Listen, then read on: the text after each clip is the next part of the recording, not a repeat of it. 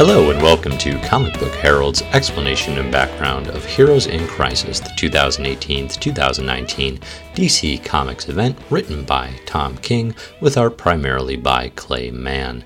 Today, I'll be going into background for getting into Heroes in Crisis comics, what the comic book story is about, and a foundation for understanding what the heck is going on with the characters and the universe and the places around this story. So that if you haven't, for example, been following along with every aspect of DC Rebirth leading up to this, you can, in fact, jump into Heroes in Crisis and have at least the, the knowledge to understand what's going on with some of these characters and places. So, what is it? Heroes in Crisis is a nine issue event series with the solicited premise around a place called Sanctuary. That is a center in the DC universe where heroes and powered individuals go to deal with some of the trauma that comes with their lives. Much of the event's context is actually tied up in the real world backstory of author Tom King, a former CIA analyst who served in two American wars during the 2000s. King is on record as someone who has experienced the sudden onset of a panic attack and has a unique background when it comes to exploring PTSD and anxiety, which is what Heroes in Crisis aims to achieve. The terms of, or excuse me, in terms of in universe context, the build to Heroes in Crisis has primarily come from references to Sanctuary, a rehab center for superpowered individuals. The center has been referenced in King's own work, most notably in two three part Batman stories. You had Everyone Loves Ivy in Batman number 41 to number 43, as well as The Gift in Batman number 45 to 47. I will give some non spoiler background on these stories as I progress.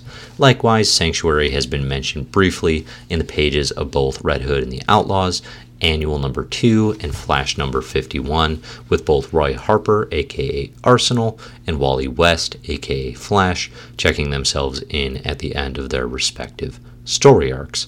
Somewhat intriguingly, Sanctuary has also been mentioned in the ongoing Doomsday Clock maxi series written by Geoff Johns and Gary Frank, although I expect, at least at this early stage, that that is less of a necessary prelude tie in and more of a perhaps interesting after the fact tie in once we have some more information about what Heroes in Crisis is actually containing. It does seem relevant to mention early on that this is officially the first crisis of DC Rebirth. And the reason I mention that is that crisis is a very particular word, it's a particularly loaded language in the DC universe. It's not something the publisher has toyed with unless they were telling a story with major ramifications on the DCU as a whole. So, although events like Flashpoint or Dark Nights Metal, which came in 2017, have crisis like qualities to them, they are not officially titled as such. In fact, the last actual crisis title in DC's catalog came in 2009 with Final Crisis, which was written by Grant Morrison. So, for those of you who are unfamiliar, sort of, with the DC Crisis history, you had in the mid 80s Crisis on Infinite Earths kicking off the genre, and of course, this is one of the biggest stories in DC's history, and it really deals with the the merging and the of the multiverse and blending basically DC's you know multiple decades long continuity together in a way that tries to make sense of how these characters that were around in the 40s could be operating in the 80s as well, and how there could be doubles and all these timelines. And, you know, it's really a continuity shuffle that then gets in this giant cosmic epic 12 issue story. You then had in the early 90s Zero Hour, A Crisis in Time. There was a pretty big break there for about a decade until 2004 when we had Identity Crisis, written by Brad Meltzer and with art by Rags Morales. We'll talk a little bit more about that because Identity Crisis is, for all intents and purposes, the quote unquote crisis that Heroes in Crisis is going to be most frequently compared to, and I'll touch on why that is. You had in the mid 2000s Infinite Crisis, and then, as I mentioned, in 2009, Final Crisis. So here we are in 2018, and Heroes in Crisis is locked and loaded and ready to go with DC's newest, again, post DC Rebirth era crisis. So that's the context for what this issue is about in very broad terms.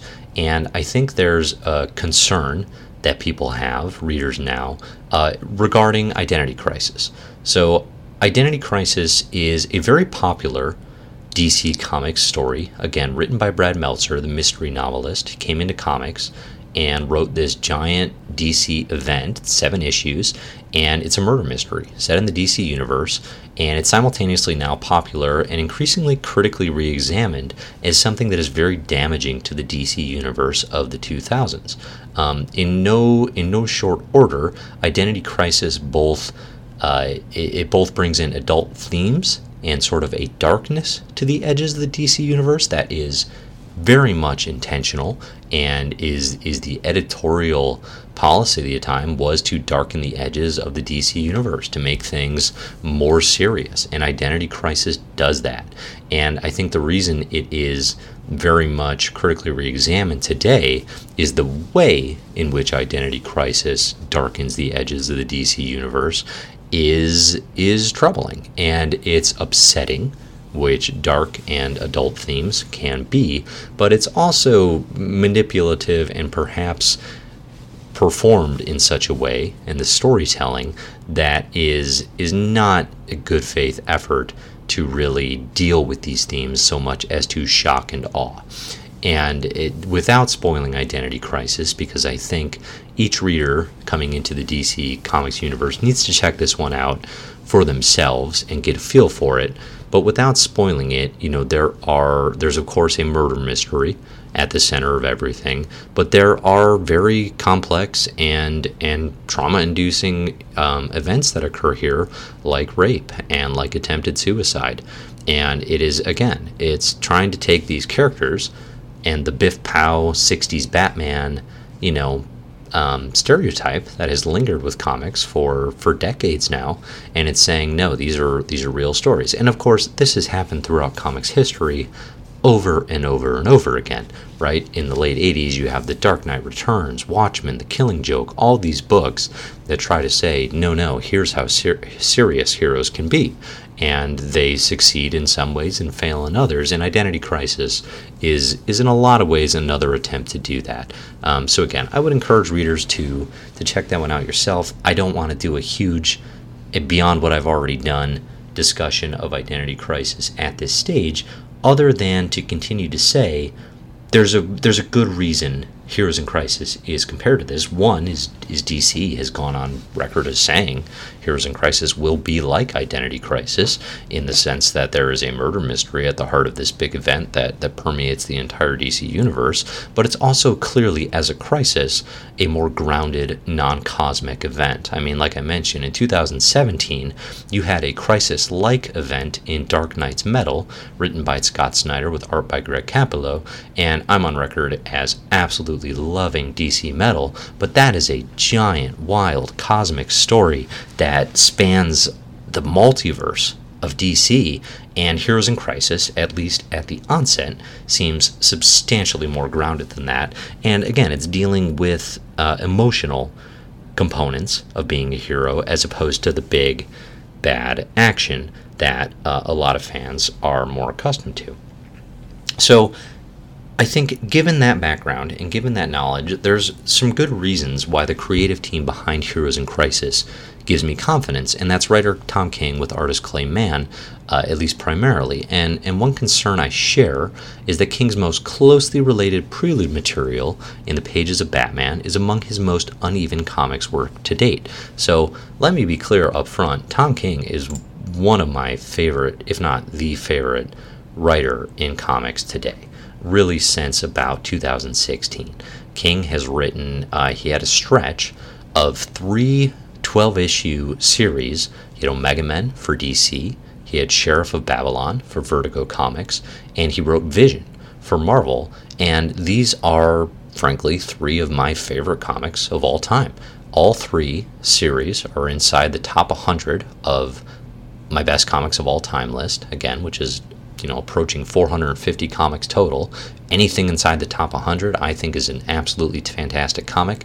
And again, King has written three of them in there, so he has proven his bona fides over and over. Now, his time on Batman, he started as DC's Batman writer with DC Rebirth number one.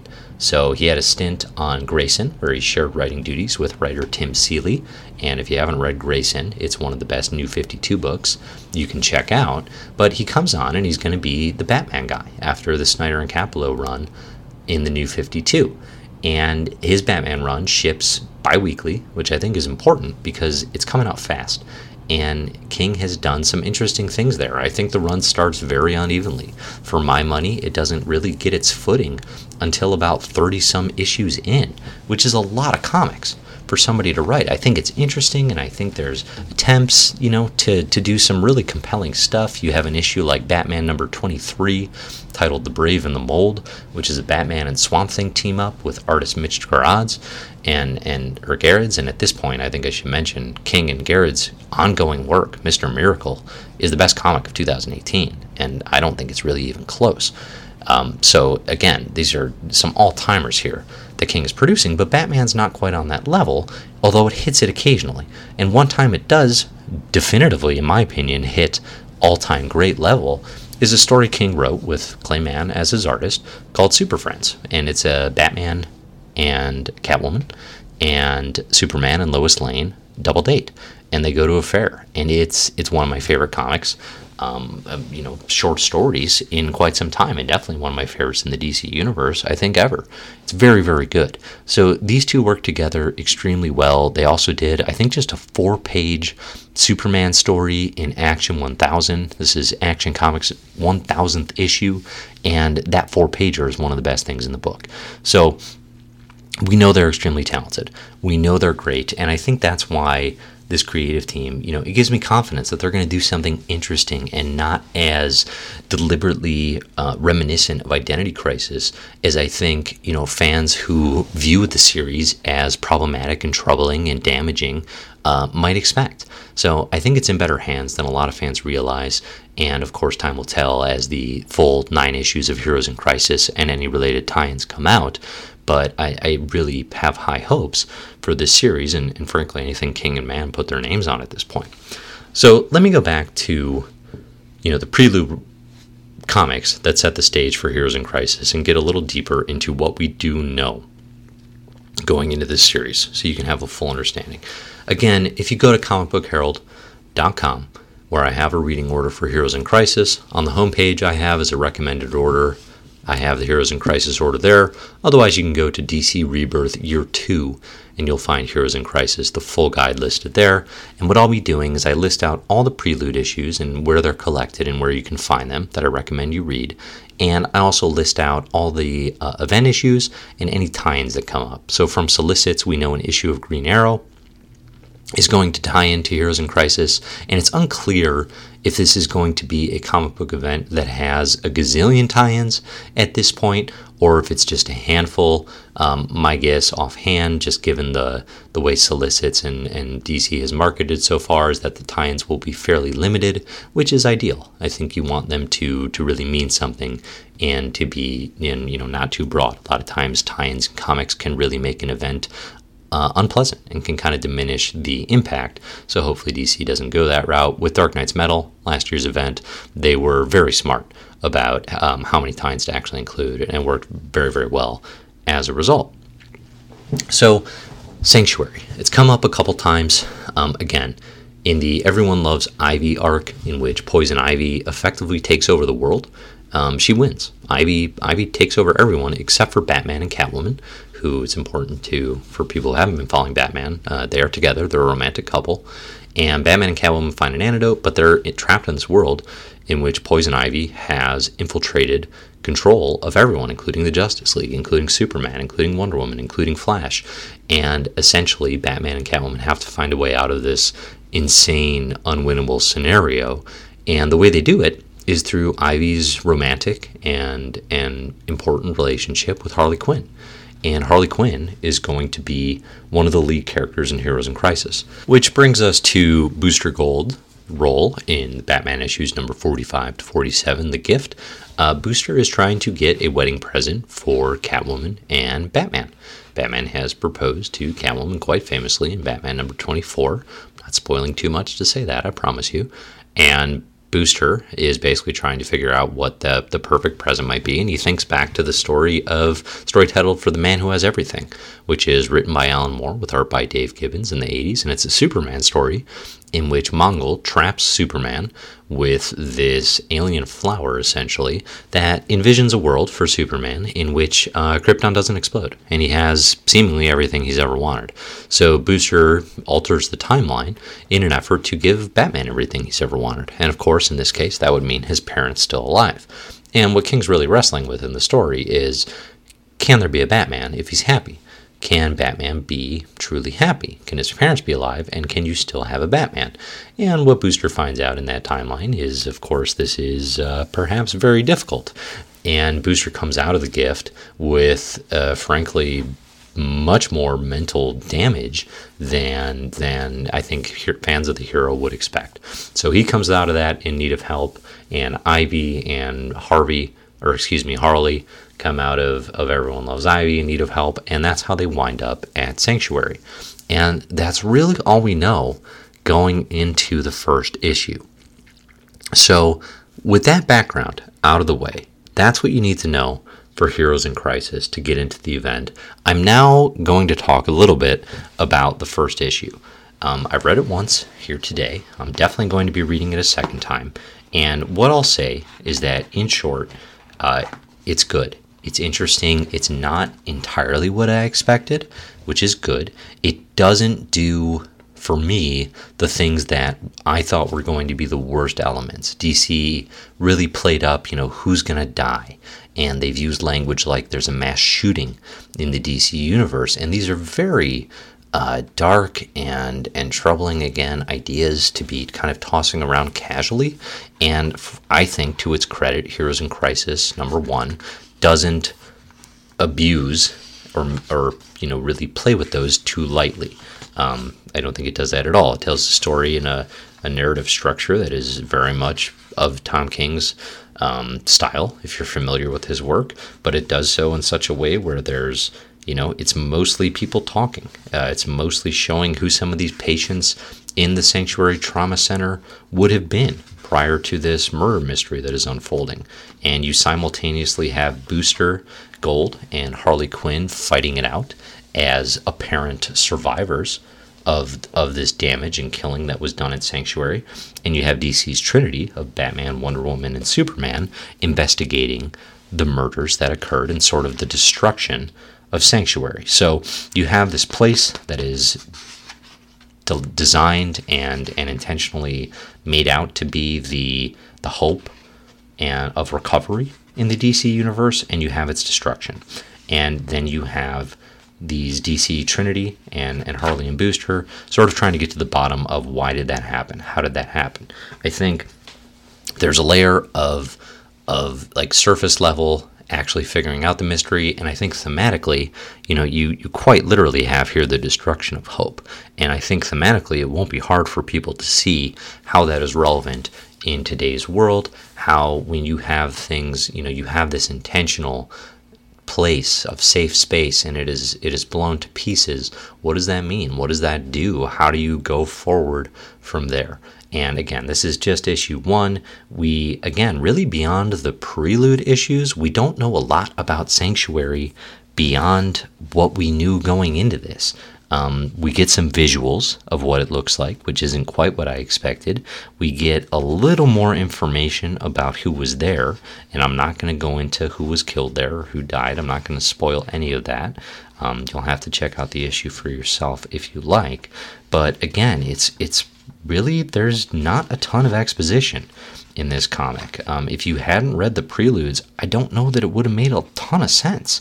Uh, so I would I would highly recommend you read those initial comics I put on the Heroes in Crisis reading order before heading into this.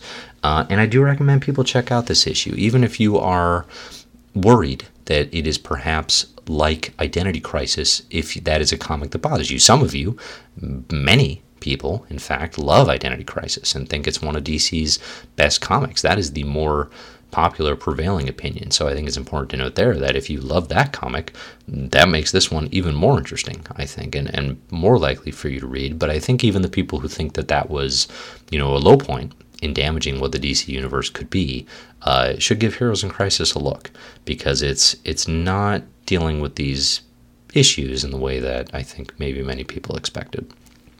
So there you have it the Comic Book Herald overview of Heroes in Crisis. Hopefully, that gives you some good background on, on what you need to understand this event going forward and can help you enjoy it uh, as much as possible.